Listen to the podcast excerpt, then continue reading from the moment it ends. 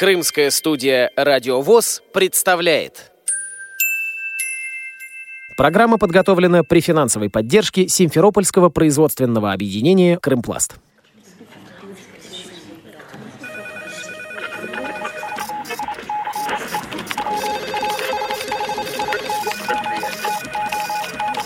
Информационная программа «В курсе». Новости Крымского региона.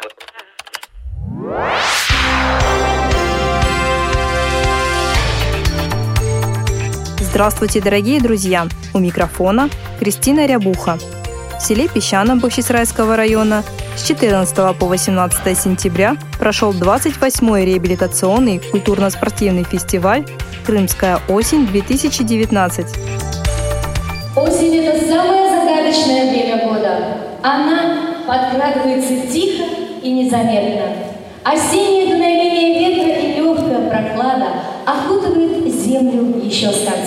августа. Но сегодня в нашем зале нет места для грусти, ведь сегодня собрались самые лучшие. Слово для приветствия предоставляется председателю Крымской республиканской организации ВОЗ Владимиру Васильевичу Гудовскому.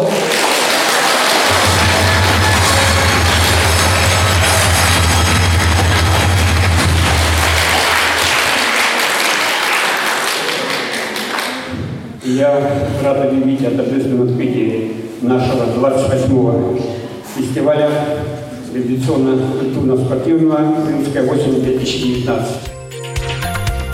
На берегу Черного моря в пансионате «Волнопарк» встретились около 100 представителей из девяти крымских местных организаций ВОЗ. Фестиваль стал возможен благодаря финансовой поддержке Министерства труда и социальной защиты Республики Крым. На торжественном открытии присутствовала заведующая сектором по работе с ветеранами, инвалидами и общественными организациями Евгения Неженец. Сегодня, услышав, как они поют, как танцуют, какое у них творчество, это необычные люди. Мне очень приятно. Их отношения друг к другу – это очень близкие, такие теплые отношения. И реализация этих всех э, социальных программ, она направлена на то, чтобы было шире все раскрыто. И в дальнейшем я надеюсь, что мы будем сотрудничать и помогать дальше. Очень приятно, что организация оценила вклад э, министерства в том, что мы оказали финансовую поддержку на э, развитие этой социальной программы. Но я надеюсь, что социальная программа это не единственная будет, что э, в следующем году они выйдут с новой программой, которая также раскроет потенциал инвалидов по зрению. На территории пансионата «Волна парк» участники фестиваля могли насладиться воздухом хвойного парка, воспользоваться мангалами, провести свободное время на оборудованном пляже, а также под открытым небом искупаться в бассейне на 4 дорожки длиной 25 метров. В пансионате есть все необходимые условия для проведения подобных мероприятий. Заместитель коммерческого директора пансионата Александра Власова хорошо знакома с особыми потребностями незрячих – с Всероссийским обществом слепых меня связывает очень многое, потому что мои родители более 20 лет преподавали в Центре реабилитации слепых в городе Волоколамске. Они преподавали по собственной разработанной методике резьбу по дереву и плетение бересты. И я совершенно точно знаю, что люди, которых часто называют людьми с ограниченными возможностями, на самом деле являются людьми с безграничными возможностями. И вот этот замечательный фестиваль, который мы с таким удовольствием принимаем в наших стенах, это в очередной раз показал. А мы очень хотим, чтобы в следующем году Всероссийское общество слепых выбрало нас площадкой для проведения своих мероприятий. И, возможно, что к нам приедут не только региональные представительства общества слепых, но и приедут люди со всей страны. Потому что, конечно, Крым – это потрясающее место. Здесь э, море, солнце, воздух, здесь тепло и замечательно. И хотелось бы подарить вот наше крымское гостеприимство как можно большему количеству людей. В рамках фестиваля для председателей и секретарей местных организаций был проведен семинар, на котором специалисты Крымской республиканской организации ВОЗ давали полезную информацию для увеличения эффективности работы организации. Специалист Крымской республиканской организации ВОЗ Ольга Мартыненко раскрыла основные проблемы в работе председателей. Общественная организация у нас создана как раз для того, чтобы помогать инвалидам. И у председателя не должно быть такого, что я занят, мне некогда. В первую очередь организовывайте работу членов бюро и групп оргов. Это ваши прямые помощники. Люди не должны ждать, что ему за это будет. Это общественная работа. И у вас замечательная цель у всех – это помочь инвалидам справиться с любой его проблемой. Конечно, председатель не может охватить 200-400 человек, каждого знать, с каждым общаться, знать проблемы. Потом вы обязательно поощряете своих активистов, всегда что-то находится им подарок какой-то к празднику, правильно же? Подключайте и решайте все проблемы сообща. Специалист Крымской республиканской организации ВОЗ Елена Галкина на семинаре подняла вопрос о реализации проекта «Доступная среда».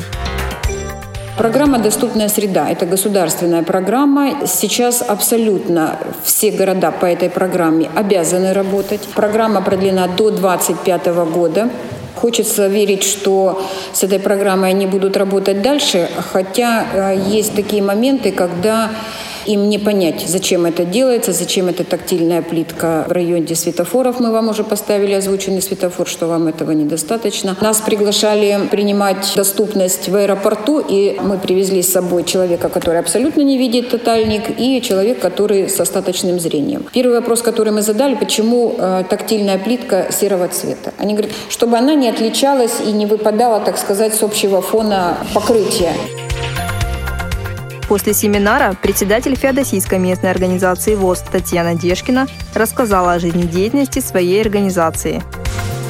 Учитывая даже то, что за период моей работы четыре мэра сменилось, нас поддерживают. Мы уже немножечко связями обросли. Конечно, проблем много еще, но основные проблемы решены. Активны у нас члены общества. Сами звонят, напоминают, что мы давно не встречались. Каждый месяц однозначно стараемся встретиться.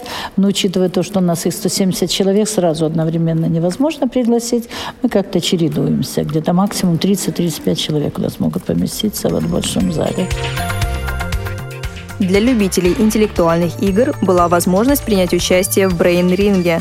Играли четыре команды по 8 человек в каждой. Состав команд определила жеребьевка. В этой игре важно не только знать ответ, но и раньше соперников нажать на кнопку. Некоторые немецкие лингвисты полагают, что это хорошо вам известное выражение на самом деле создано кладоискателями, которые из суеверных соображений боялись произносить слово «клад» или «сокровище» и заменяли их другим условным словом. Что это за слово? Вторая команда. Собака. Верно, это собака. Победителем брейн-ринга стала команда Максима Красного из Симферополя.